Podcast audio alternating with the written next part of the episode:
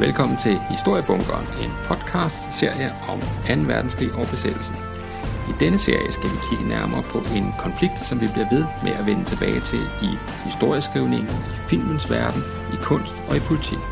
Nogle siger, at det er den bedste historie, vi overhovedet har. Man skal i hvert fald lede længe efter andre begivenheder, der har sat sig lige så stort aftryk.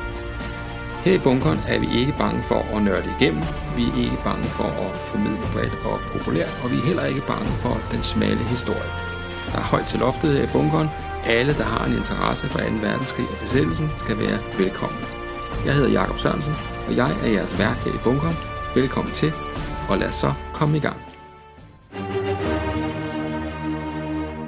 Jeg har hørt, at når man kommer i fængsel, så er en måde at overleve på i fængselsgården, det er, at den første dag, så skal man fare hen og så slå den største og værste slagsbror ned, for at vise, at man ikke er en, der skal ligge under for noget som helst. Det her princip vil jeg prøve at overføre til den her podcastserie, og derfor skal det i dag handle om landgangen på Omaha på D-dag den 6. juni 1944. Vi vil senere i podcast-serien tage meget mere fat i D-dagen og kigge på alle mulige andre aspekter af den. Men i dag zoomer vi altså ind på denne her mest berømte af de 5 landgangsstrande, som de allierede gik i land på D-dag. Den allierede plan på D-dag 6. juni 1944 var at gå i land 5 forskellige steder. 3 af landgangsstrandene var britiske, kanadiske landgangsstrande, og 2 af dem var amerikanske. Og den ene af de 2 er altså stranden Omaha. Altså Omaha er jo kodeordet for landgangsstranden. Og det skulle vise sig at være den vanskeligste strand at angribe på D-dag. Det var også nødvendigt at gå i land her, fordi at Omaha-stranden ligger sådan på Normandiets kyst, placeret som et stort, bredt stykke sandstrand, som sådan forbinder byen Avranches og flodmundingen til den flod, der hedder Vire. Og lige ved siden af landgangsstranden, der har man også kanonstillingen Pointe du Hoc, som var en tysk stilling som med kanonbatterier, som ville kunne true landgangsflåden under indsejlingen. Så det vil sige, det var vigtigt at komme i land her og få kontrol over de her områder. Selve angrebet på den her Pointe du Hoc-stilling skal vi behandle i et senere afsnit. Der var andre udfordringer på Omaha. Selve stranden er en udfordring på den måde, at der er en stor forskel på høj- og lavvande i Normandiet. Og det betyder, at ved lavvande så er stranden måske op imod 400 meter bred. Og det vil sige, at eventuelle landgangsfartøjer skal altså laste deres soldater af meget langt ude, hvis man angriber ved lavvande, sådan som de allierede valgte at gøre på D-dag. Så der er en meget lang strækning, som jo altså i princippet er helt ubeskyttet, som man skulle tilbagelægge, før man var i bare nogenlunde sikkerhed. Og når jeg siger nogenlunde sikkerhed, så mener jeg altså, at så er man så tæt på de tyske stillinger, at man begynder at kunne gemme sig ved nogle af de kan man sige, naturlige beskyttelsesmuligheder, der er i terrænet tæt på klitter og bakker osv., der fører ind mod landet. I december 1943, der ankommer der en tysk infanteridivision, den 352. 20. Og bliver placeret i området bag Omaha, og det er sådan en hvad skal man sige, på det her tidspunkt klassisk sådan tysk infanteridivision i Vesteuropa. Den har været på, eller den er sådan samlet sammen af resterne af en anden division, der har været i kamp på Østfronten, og er derfor i sådan nogenlunde miserabel forfatning. Altså det vil sige, det er folk, hvis helbredstilstand ikke er vurderet egnet til at være indsats i fuld skala på Østfronten. Men de kan altså i højere grad opholde sig på Vestfronten, som jo alt andet lige på det her tidspunkt, altså i 43, er meget, meget mere rolig end Østfronten. Og her kan de altså langsomt komme til hægterne og ligesom få bygget sig op igen. De bliver altså fast placeret her bag Omaha-stranden, og består af omkring 12.000 mand i sådan samlet set, og heraf er omkring 10% det, man kalder hivis, altså hilfsvillige, som det hedder på tysk, altså frivillige fra andre besatte lande, på samme måde som de danske østfrontsfrivillige var en del af Waffen-SS, så var der også alle mulige andre nationaliteter, der havde meldt sig, og en del af dem er altså også placeret i denne her division bag Omaha-stranden. Så er der andre enheder i området, som er sådan interessante og værd at beskæftige sig med. Divisionen havde mange forskellige opgaver, mens den befandt sig her i Normandiet, og først og fremmest så skulle den hjælpe til med at udbygge forsvarsværkerne, som indgik i denne her Atlantvold, som det jo hed, og mange forestiller sig af Atlantvolden som den her bunkerbygningsværk, altså at der er en ubrudt linje af bunkers i princippet fra den spansk-franske grænse og så hele vejen til det nordligste Norge, men realiteten var jo altså, at det kun var en del af Atlantvolden, som bestod af bunkers. Derudover var den jo suppleret af alle mulige andre former for stillinger, altså åbne stillinger, der var gravet ud, løbegange, etableringen af alle de her klassiske forhindringer, vi kender fra D-dagen, altså hvor man placerer alle mulige ting på stranden, som gør det svært at gå i land og så videre. Altså ting, som sådan skal bygges manuelt, og det indgik denne her infanteridivisions mandskab jo altså også i, at de fyldte sandsække, de gravede ud, og de byggede de her åbne stillinger. Og der skulle lægges miner ud, altså der blev gravet tusindvis af miner ud i området for at selvfølgelig være med til at etablere forhindringer for modstanderen. De her forskellige teknikker, der blev brugt til at bygge invasionsforsvar, var jo altså noget, man jo ikke rigtig havde testet før i virkeligheden. Man vidste jo ikke helt, hvordan man skulle håndtere sådan en landgang, som den man forventede sig ville komme. Så man prøvede alle mulige forskellige ting og sager. Andet, der var de her sådan forskellige metalstrukturer, som skulle gøre det svært. Man gravede pæle ned og fastgjorde miner for enden og så videre, så videre. Alt sammen for at besværligt gøre det mest muligt for en angrebsenhed. På selve Omaha, der er omkring, altså den strækning, som blev til Omaha, var omkring 18 panserværstillinger med kanoner med en kaliber mellem 37 mm op til 75 mm. Der var raketkaster, der var raketbatterier, der var forskellige åbne artilleristillinger inde i landet, som kunne beskyde området. Så var der masser af kommunikationslinjer, løbegange, som nævnt, ammunitionslager osv.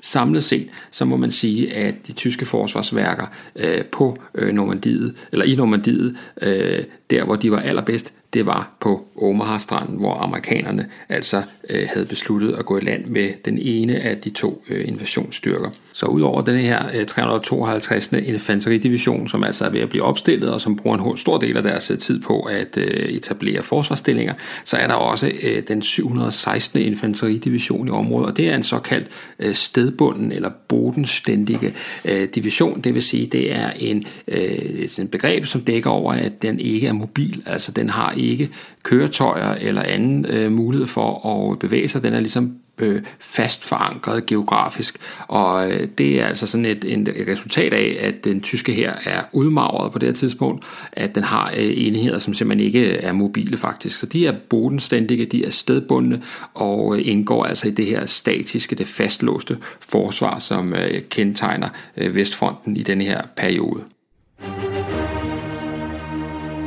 Den allierede plan for, hvordan man skulle komme igennem her på Omaha, fulgte sådan set principperne også for de andre landgangsstrande. Det vil sige, at man indledte med et voldsomt bombardement, både fra flådens skibe og deres kæmpe kanoner, som jo altså kunne hamre løs på forsvarsstillingerne. Samtidig vil der også blive gennemført angreb med B-17 bombefly, som skulle både ramme, kan man sige, de tyske stillinger, men de skulle i lige så høj grad ramme det område på stranden, hvor de amerikanske soldater skulle gå i land. På den måde ville amerikanske soldater altså have mulighed for at gemme sig i de her huller, de her krater, som var efterladt på stranden, efter bomberne var eksploderet. Så man skabte altså, kan man sige, noget beskyttelse til sine soldater, på den måde, samtidig med, at man forventede, at det her bombeangreb og artilleribeskydning kunne så at sige lamme modstanderens forsvarsevner. Samlet set forventer man faktisk at landsætte omkring 40.000 mand og 3.500 køretøjer på Omaha i løbet af det første 24 timer af angrebet. Det kom ikke til at holde stik. Alting går jo faktisk mere eller mindre galt på Omaha. Så dels har man jo fra amerikansk side ikke ordentlige efterretninger i forhold til forsvarsstyrkerne. Man tror kun, der er den her, bodenstændige division, den 716. infanteridivision, lav kvalitetstropper.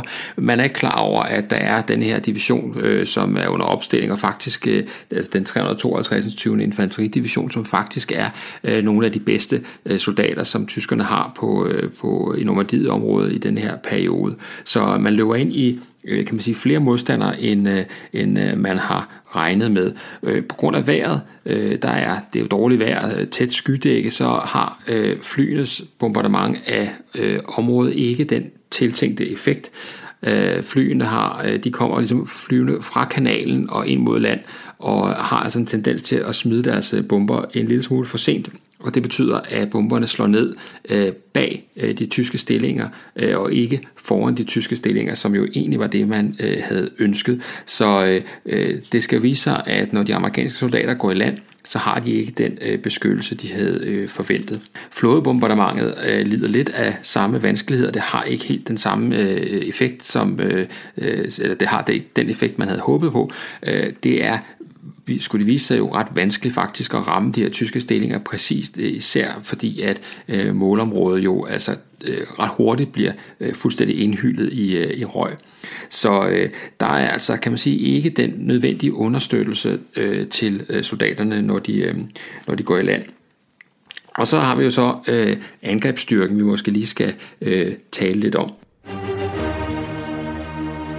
Vi skal måske lige runde angrebsstyrken. Hvad består den egentlig af? Og på Omaha, der landsætter amerikanerne enheder fra 2 infanteridivisioner, den 29. infanteridivision, som bliver kaldt The Blue and the Gray, og som er oprettet så sent som februar 1942, og som består af soldater, der er rekrutteret og indsamlet i Virginia, Maryland og Pennsylvania. Det er en klassisk amerikansk infanteridivision, som den er opbygget. Den bliver støttet af det, der hedder en Ranger-bataljon, altså sådan nogle elitetropper, sammenlignet i hvert fald med almindelige infanterister. Og det, som er sådan lidt interessant at hæfte sig ved, det er, at angrebet på Omaha, det er første gang divisionen er i kamp. Så man skal forestille sig, at når lugerne lukkes op i landgangsfartøjerne, og soldaterne mylder ud over stranden, så er det første gang, nogle af dem har oplevet at blive beskudt. Det siger lidt om, det de bliver mødt med her, som vi skal gå igennem lige om lidt. Det er altså en voldsom påvirkning af de her soldater. Den anden division, som indgår i angrebet på Omaha, er betydeligt mere erfaren. Det er den første infanteridivision, The Big Red One, som er langt mere kamperfaren. Den har indgået i offensivt i både Nordafrika, Sicilien, Italien, og er en meget, meget måske den mest erfarne amerikanske infanteridivision, de råder over på det her tidspunkt. Selve stranden er inddelt i mindre sektioner. Omaha, det er altså den hovedsektionen, og så er den inddelt i sådan nogle mindre sektioner, som, hvor man så har planlagt sig frem til, hvor skal de her forskellige landgangsfartøjer, som man benytter sig af, hvor skal de så gå i land, sådan så de fordeler sig rigtigt. Selve angrebet er også bygget op i nogle angrebsbølger, altså det vil sige, tropperne ankommer på forskellige tidspunkter, selvfølgelig i forhold til de her bølger, og hver bølge har nogle forskellige opgaver, de skal løse. Der kommer ingeniørtropper, der skal være med til at fjerne forhindringer. Der kommer sanitetsfolk, der skal være med til at håndtere de sårede osv. osv. Og de ankommer altså på bestemte tidspunkter efter planen i hvert fald. Endelig skal det også nævnes, at udover den hjælp, som infanteristerne fik fra flådebombardementet og fra flyenes ildforberedelse af målområdet, så er der også ikke færre end 32 af de her særligt udviklede DD-kampvogne. Det står, DD står for Duplex Drive. Altså det er kampvogne, som Sherman-kampvogne, som er bygget om sådan, så de kan sejle. Der er blevet monteret sådan en slags, man kalder et skørt af lærred, som sådan kan vikles rundt om kampvognen, og så kan den altså i princippet flyde på vandet, sådan så den næsten ikke har nogen højdeprofil. Og så kan den altså ved hjælp af en skrue, ligesom på en almindelig båd, kan den så ligesom sejle ind til kysten, og når den så kommer til land, jamen, så kan den så rulle videre og begynde at kæmpe med det samme. Den har fået pillet det her skørt af sig, det her canvas-skærm, som sådan omgiver den. Det er en kæmpe fordel at have kampvogne med fra starten af i sådan et angreb, og det ville, hvis nu ellers det var lykkedes det her koncept, have hjulpet amerikanerne en hel del. Men sådan skulle det altså ikke gå. De her kampvogne, de er sårbare, fordi at lige så snart der er bare en smule bølger på vandet, så risikerer man, at bølgerne skvulper ind over den her canvas-skærm, som omgiver dem, og når vandet gør det, jamen, så bliver kampvognen tungere, og så synker den. Så i realiteten får amerikanerne altså kun et par stykker af de her kampvogne med i land til støtte. Resten de går altså til bunds ude i ude i vandet, ud for Normandiets kyst, til ingen verdens nytte for soldaterne på stranden.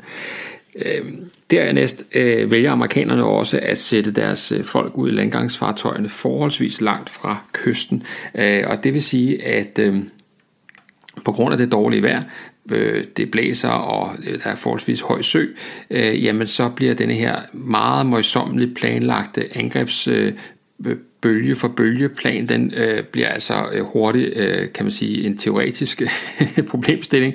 Realiteten er, at de amerikanske tropper, de lander hulter til bulter på stranden, og de lander ikke i den rækkefølge eller de præcise steder, som de havde regnet med. For at det ikke skal være løgn, så er der jo endnu flere ting, der sådan er besværlige i de her dage. Fordi i et anfald af godhed over for soldaterne, så har man jo givet dem rigtig meget mad, og de har fået lov også at spise sig mætte, og der har været dessert og alt muligt andet. Så det vil sige, den her turbulente tur i landgangsfartøjerne, det gør jo altså soldaterne over en bred kamp søsyge, de kaster op og bliver dårlige og alt det her, og det er altså også med til så at sige at hæmme deres kampevne, når det først går løs på selve stranden. Vi har et citat her fra en 19-årig sergeant, John R. Slaughter, som fortæller om hans sådan angreb her på D-dag. Mens vores båd nærmede sig stranden, tænkte jeg, at hvis vi ikke snart kom i land, så ville jeg dø af søsyge. Det var mit første møde med den tilstand. Svimmelhed, der førte til mavekramper og derefter opkastninger. Jeg troede ellers, jeg var immun over for søsyg, og havde foræret min brækpose til en kammerat, der allerede havde fyldt sin. Uden posen brugte jeg det første, der faldt mig ind, min hjelm. På det tidspunkt virkede døden ikke så skræmmende. Jeg var ligeglad med, hvad tyskerne havde byde på, bare jeg kom til at sætte fod på land igen. Og det her citat vidner jo altså noget om, faktisk hvor utrolig ubehageligt det er at være voldsomt søsyg, spærret inde på en lille landgangsbåd sammen med andre, der også er voldsomt søsyg. Det er ikke noget, der fremmer ens kampevne. Så for lige at samle op, så har vi altså at gøre med en amerikansk landgangsstyrke, som går i land på den bedst befæstede del af stranden i Normandiet, som går i land uden at man har de nødvendige bombekrater til at gemme sig i på stranden, sådan så man kan dække sig for den tyske ild. Man går i land uden de kampvogne, som skulle have støttet en fra start af, og man går også i land med en styrke, som ikke ankommer efter planen, og som også er hæmmet af de fysiske påvirkninger af sejladsen, altså i kraft af den her slemme søsyge. Så det er altså noget, som altså er, kan man sige, giver amerikanerne nogle voldsomme udfordringer på Omaha. Samtidig så er der også en lille detalje, som de her styrmænd, altså dem, der sejler de her landgangsfartøjer ind, deres job var jo altså at sejle frem og tilbage med tropper på D-dag, og det er klart, at de var ikke interesseret i at risikere mere end højst nødvendigt, så mange af dem havde altså en tendens til at sætte, altså at sige, smide amerikanerne af længere ude, end de måske havde behøvet. Og her er et andet citat fra en anden amerikansk sergeant, Victor Miller hedder han, som fortæller, at han er en del af den her Ranger-bataljon, og han fortæller her, og nu citerer jeg: Vi nåede et tidspunkt, hvor vores britiske styrmand råbte, vi er på grund, vi er på grund. Han udløste rampen, og løjtnant Anderson sagde, alle mand ud, sprang ud over rampen og blev straks opslugt af bølgerne. Nogle af de forreste fik fat i ham og halede ham ombord igen. Jeg tror, det var sergeanten Charles van der Voort, der derefter stak sin maskinpistol ind mellem ribbenene på styrmanden og sagde til ham, du må vist hellere sejle os helt i land. Det var nok derfor, vi kom længere ind på stranden end de andre. Vi kunne i hvert fald vade i land, og kun med vand til knæene. Altså en sådan noget dramatisk, må man nok sige, beskrivelse af, hvor nogle lidt hårde pædagogiske metoder, der skulle i brug for faktisk at få sat de amerikanske soldater i land der så langt inden, som de nu også helst skulle. Helt ind til kysten, eller så tæt på kysten, at de nu kunne lukke ramperne op og lade soldaterne løbe i land. Der er en deling i hver landgangsfartøj, sådan typisk, altså cirka 30 mand. Lige så snart klappen går ned, og der er ligesom åbnet op ind mod kysten, så begynder deres problemer for alvor. Fordi på den anden side af stranden, der sidder tyskerne jo i deres stillinger, enten inde i bunkers eller de her åbne stillinger, og de har jo deres maskingeværmundinger pegende lige direkte ned mod de landgangsfartøjer, som de kan se 200-400 meter væk. Og de er jo, kan man sige, selvfølgelig disciplinerede folk, som soldater normalt er, og det vil sige, de venter jo altså med at skyde indtil, at rampen er nede. Og lige præcis når rampen folder ned, så har du altså en utrolig farlig situation for de amerikanske soldater, fordi de er et stort samlet mål, som er nemt at ramme. Så lige så snart rampen er nede, der handler det altså om at komme ud hurtigst muligt. Og det er noget, som går hårdt ud over amerikanerne, især de første landgangsbølger. Af de 9 infanterikompanier, der deltager i den første landgangsbølge, der bliver de 3 næsten tilintetgjort alle sammen, inden de overhovedet er kommet i land. Og John Slaughter, som vi hørte lidt fra lige før, han siger her i et andet citat, vi vidste, det ikke ville blive nemt, men ingen havde regnet med den form for modstand, vi mødte, da vi var i vandkanten. Vi regnede med, at Alfa og Brage-kompaniet allerede havde sikret stranden, når vi ankom. Det viste sig, at der, hvor vi kom i land, der har der slet ikke været nogen før os. Det gjorde drenge til mænd. Nogle blev til meget modige mænd, andre blev til døde mænd. Og alle de, der overlevede, blev til meget skræmte mænd. Og det understreger jo altså det her, det er et voldsomt møde. Nogle af dem, som jeg nævnte før, har jo aldrig prøvet at blive beskudt før. Nu befinder de sig i en planlagt krydsild fra tysk side. For tyskerne havde selvfølgelig benyttet lejligheden, mens de gik og ventede på invasionen, til at måle op på stranden og placere deres maskingeværer og alt muligt andet, sådan så at de kunne overlappe hinanden, altså sådan så at de kunne lægge krydsild ud over hele stranden og på den måde fiksere en angrebsstyrke. De har selvfølgelig også sørget for at markere forskellige steder på stranden, som deres morterer og andet kunne beskyde, altså det vil sige, at de havde forindstillet deres morterer til at ramme bestemt sted.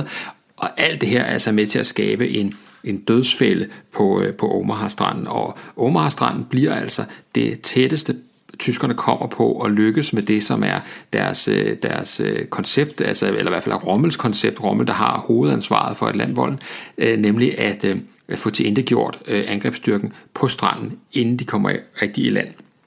Omaha udvikler sig til et slagtehus. Nu skal man altså forestille sig Omaha som sådan en, ligesom når man er nede og handler nede i Føtex, ikke? Og man har lagt rigtig mange varer op på båndet, og de her varer bliver bippet ind af kassedamen, og så bliver de ført ned der, hvor man skal stå og pakke sine varer sammen i sine poser.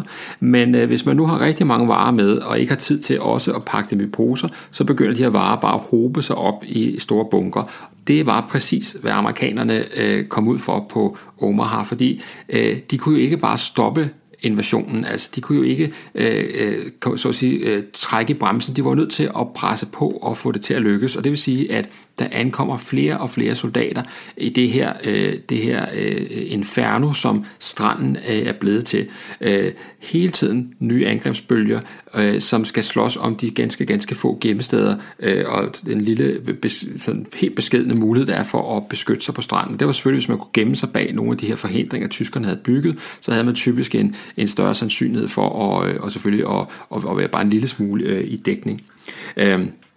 Så altså Omaha bliver en ophobning af soldater, som ikke formår at trænge igennem de tyske stillinger. De kommer simpelthen ikke tæt nok på. De kan godt beskyde tyskerne selvfølgelig, og det gør de også i et vist omfang, men de får ikke sådan for alvor slået stillingerne ud, sådan, så de kan begynde at trænge igennem. De ligger altså og er fikseret på på stranden. Og mange af dem er jo altså også udmattet, begynder at blive såret, de er måske fysisk udmattet, altså det hvis de har kastet op i timevis på vej ind, og nu ligger og gemmer sig og så videre, og har måske ligget i flere timer og blevet beskudt. Det er noget, som tager på fysikken. Så vi skal altså ret langt op ad dagen, før at de begynder at kunne gøre afgørende modstand. Selve angrebet starter jo 6:30 med, hvor landgangsfartøjerne, de første landgangsfartøjer ankommer, og der skulle jo gå i hvert fald en time, før man begynder bare nogenlunde koordineret og angribe de tyske stillinger, og få mulighed for at rykke længere ind i landet. Set fra tysk side, så går det jo faktisk meget godt i starten. Vi har nogle forskellige beretninger fra nogle af de tyske soldater på D-dag, der fortæller om, hvordan de opfører sig. Her er en fra Heinrich Schwerlo, som var en af de her unge tyske soldater. Han er 20 år gammel, og han står bemander en maskingeværstilling hele morgenen her på Omaha-stranden. Under flådebombardementet, der mister han hørelsen, sådan i hvert fald for en tid, og så har han sådan et citat her, som jeg lige vil læse op her. Vi var nødt til at holde vores stillinger. Vi havde 2 morterer, nogle raketstyr og maskingevær, så vi begyndte at skyde. Der var meget få overlevende, der kom ud af de allierede skibe, for på det tidspunkt fungerede vores våben optimalt. Kort efter ankom der flere og mindre skibe, og det var som om tiden bare fløj afsted. Jeg kan kun erindre, at jeg kiggede på mit ur en eneste gang. Så begyndte vi at løbe tør for ammunition. Der var heller ikke mere tilbage i depotet. Vi havde kun 50 skud tilbage i maskingeværet. Og på det tidspunkt, der opgiver han simpelthen at forsvare sin stilling, og bliver ganske kort efter ramt i hoften, såret, og man må selvfølgelig trække sig væk fra strandområdet.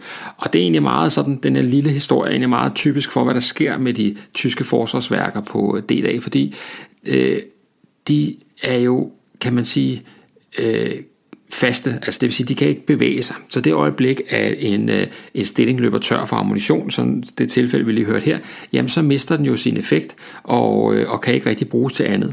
Så langsomt i løbet af D-dag, og i løbet af formiddagen, men først for alvor faktisk over middag, der begynder de her små stillinger sådan en efter en at falde fra. Og det betyder, at kan man sige, forsvarsstyrken den bliver sværere, fordi nu kan stillingerne ikke længere på samme måde overlappe hinanden, som de har kunnet før. Så tyskernes udfordring faktisk på D-dag, det er, at den kæde, kan man sige, som de har spændt ud, den mister det ene led efter det andet. Så her har vi bare et eksempel med maskingevær, men det samme galt de kanoner og andet, som de havde, at når de løb tør for ammunition, eller når våbne, så at sige, var slidt op, jamen så svækkede det altså deres forsvarsevne. Og så begynder amerikanerne altså at få samlet sig sammen, og de begynder at få etableret nogle mere koordineret angreb på nogle af de her større stillinger, som befæster stranden. De begynder at få ryddet ud i pigtråds. Der er massiv spadet pigtråd ud af alle mulige steder, og lagt miner ud og sådan noget. Det begynder man at få ødelagt og sprunget væk ved at bruge de her, det man kalder rørtorpedoer, som sådan nogle lange rør, man kan skubbe ind under for eksempel pigtrådstillinger, og så kan man så bringe dem til sprængning, og så på den måde skabe et hul i forsvarsværket. Og mens alt det her sker, altså mens at tyskerne sådan langsomt bliver mørnet op i deres stillinger, så foregår der jo nogle, kan man sige, nogle uhyrlige scener nede på selve stranden, fordi som det også er blevet nævnt, Omaha, altså slagmarken Omaha, det er en af de eneste slagmarker, eller måske den eneste slagmark i historien, hvor det var mere sikkert for de sårede at blive bragt frem på slagmarken, end at blive trukket tilbage på slagmarken. Fordi hvis man trak de sårede væk fra fjenden, kan man sige, altså væk fra tyskerne, så var det altså ud i vandet. Og fordi man angreb ved lavvande, og fordi forskellen på høj- og lavvande er så stor, som den er i Normandiet, jamen så blev slagmarken, kan man sige, langsomt mindre og mindre. Så hvis man var såret og lå helt ude i vandkanten kl. 6:30, hvis man var i den første bølge, jamen så ville man være druknet en halv time eller en time senere, fordi vandet simpelthen var steget i mellemtiden. Og det er altså en udfordring, og det betyder, at de sårede, de er nødt til at blive trukket frem og blive lagt op så tæt på fjenden som muligt ved det her havdige, som ligger langs stranden, og som giver sådan en smule dækning til dem. Et andet eksempel, og det der er jo heldigvis samlet enormt meget af sådan det vi kalder oral history, altså mundtlige beretninger ind fra D-dag. Og en af dem der udtaler sig her, det er en Jones hedder han, som fortæller om at han er landet her på D-dag. Han er en løjtnant, og han trænger til en cigaret. Så han ligger der og skal have lige dulmet nerverne, inden han skal videre, og så siger han så, og jeg citerer, "Det eneste, man ønsker sig, det er en cigaret. Jeg spurgte en sanitetssoldat, der kom løbende, har du en tør cigaret? Han rakte mig en cigaret, og derefter blev han ramt af et eller andet, som jeg ikke ved, hvad var, men hele hans krop, indvolde og alt muligt, eksploderede og blev spredt ud over det hele." Og det er klart, altså, det er jo bare en lille bitte episode blandt 1000 andre. Det er noget, som man selvfølgelig aldrig nogensinde glemmer igen. Men altså inden at man skal træffe en endelig beslutning om at evakuere styrken og opgive at angribe Omaha, så lykkes det faktisk at komme gennem flere steder. Og vi har en beskrivelse her fra en armeni, Harry Parley hedder, en 24-årig infanterist. Han var med i et kompagni soldater her, og han fortæller om, hvordan det var at deltage, kan man sige, i den første gennembrydning af Atlantvolden.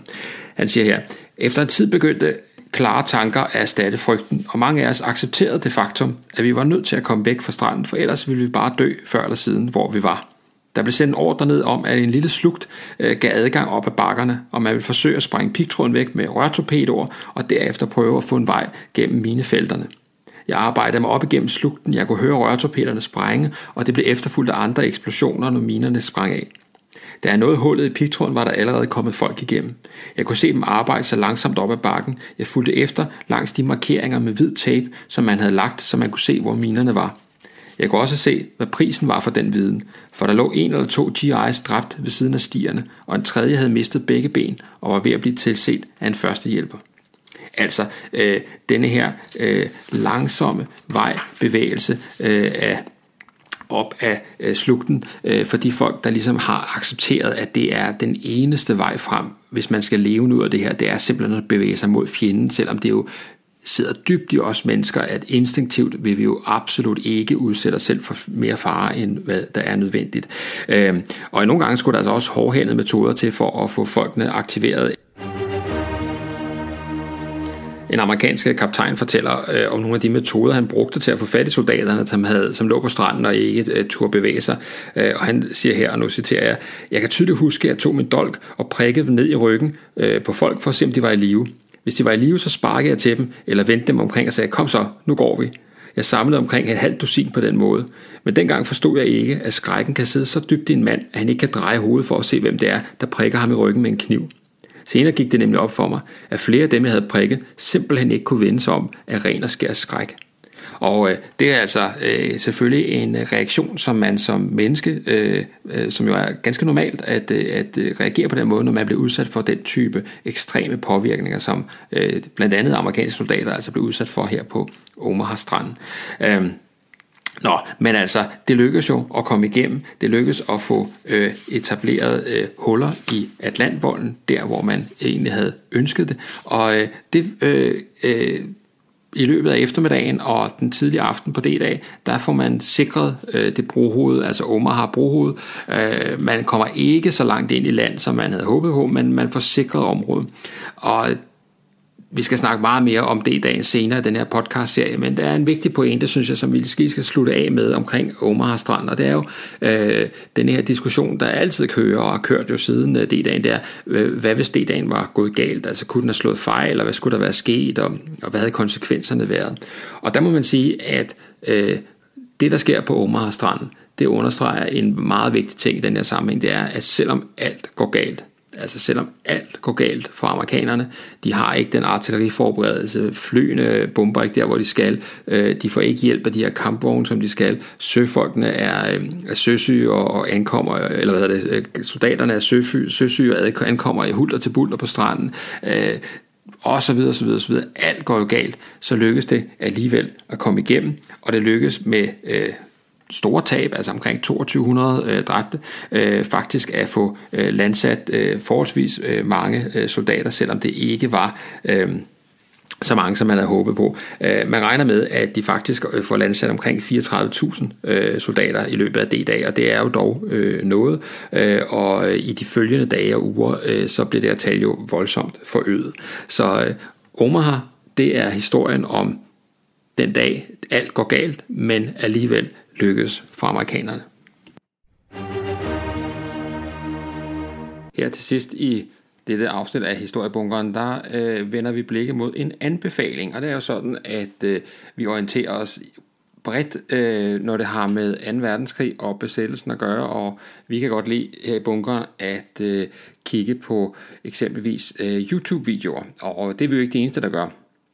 Men i dag vil vi gerne anbefale en YouTube-kanal, som vi er blevet meget, meget afhængige af her på det seneste, og det drejer sig om den kanal, der hedder Forgotten Weapons, en amerikansk våbennørd, våbensamler, konsulent for auktionshuse, forfatter osv., Ian McCollum, som på sin YouTube-kanal siden 2011 har præsenteret og forklaret og beskrevet, hvordan forskellige mere eller mindre sjældne våben virker.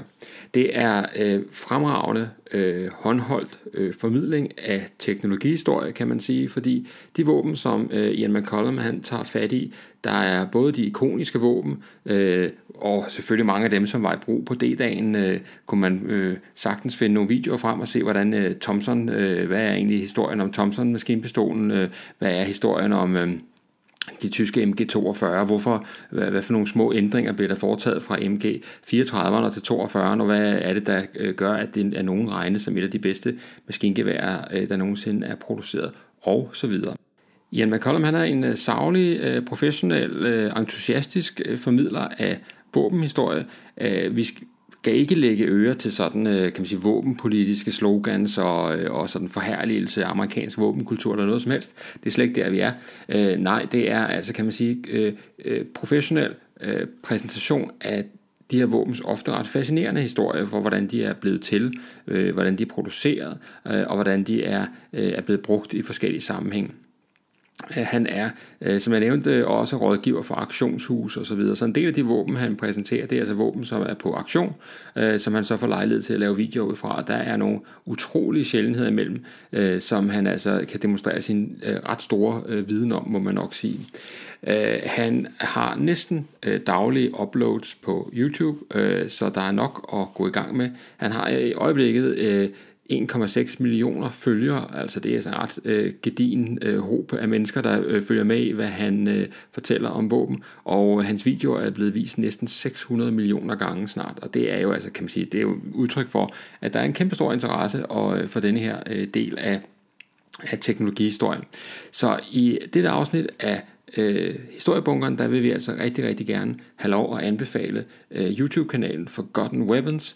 Der følger også en hjemmeside til, der kan man bare gå ind og google på Forgotten Weapons, så dukker den frem, og der kan man læse hans forskellige blogindlæg osv. Han er en yderst produktiv herre, og er man særlig interesseret i franske skydevåben, så har Ian McCollum også sågar skrevet en bog om franske militære skydevåbens historie.